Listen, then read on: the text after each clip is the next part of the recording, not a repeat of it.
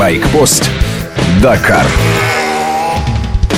Во вторник, уже после того, как я отправил свой байкпост, в пресс-центр вошла девушка со стопкой сообщений. На 206-м километре спецучастка Сан-Хуан-Челесита погиб поляк Михаил Эрник. 39-летний мотоциклист был найден в 300 метрах от основной дороги без признаков жизни.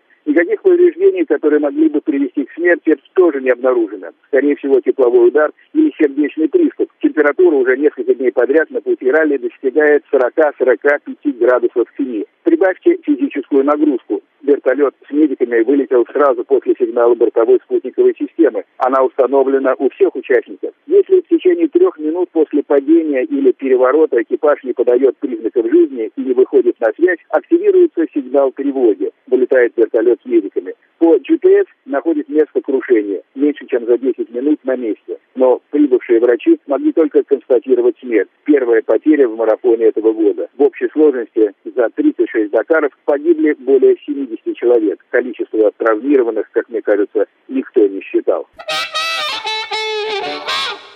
Каждым годом на Дакаре вводят все новые технические ограничения. Они призваны в соответствии с обывательскими представлениями сделать Дакар безопасным. Это лицемерие. Ром нельзя заменить сладкой водичкой, а настоящее испытание бумажным уголом. Все участники Дакара знают, куда едут и зачем. Никто их насильно не выгоняет из теплых кроватей все, даже журналисты, заранее сообщают группу крови, координаты ближайшего родственника для печальных вестей и аэропорт назначения для доставки тела. Можно ограничить кубатуру до 50 сантиметров, зажать мощности до трех лошадей, урезать скорость до пешеходной. И кому это будет интересно? Риск у людей в крови. Надо или смириться с этим, или разделить позицию католической церкви. В 2007 году папа просмотрел запись нескольких Дакаров и назвал марафон кровавой и бессмысленной затеей.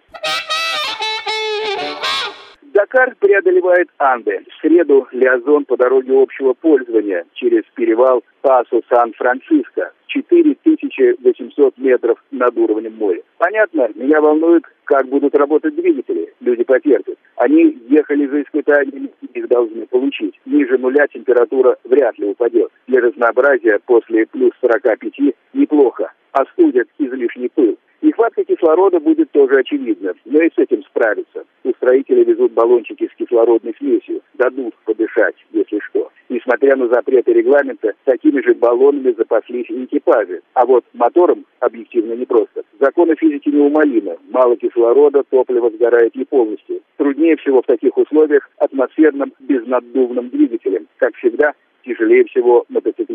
Будет холодно, а двигатели на внедорожных мотоциклах как раз безнаддувные.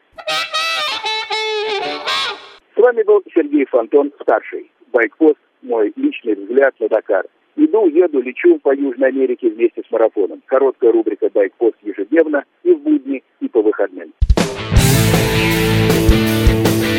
Байкпост. Дакар.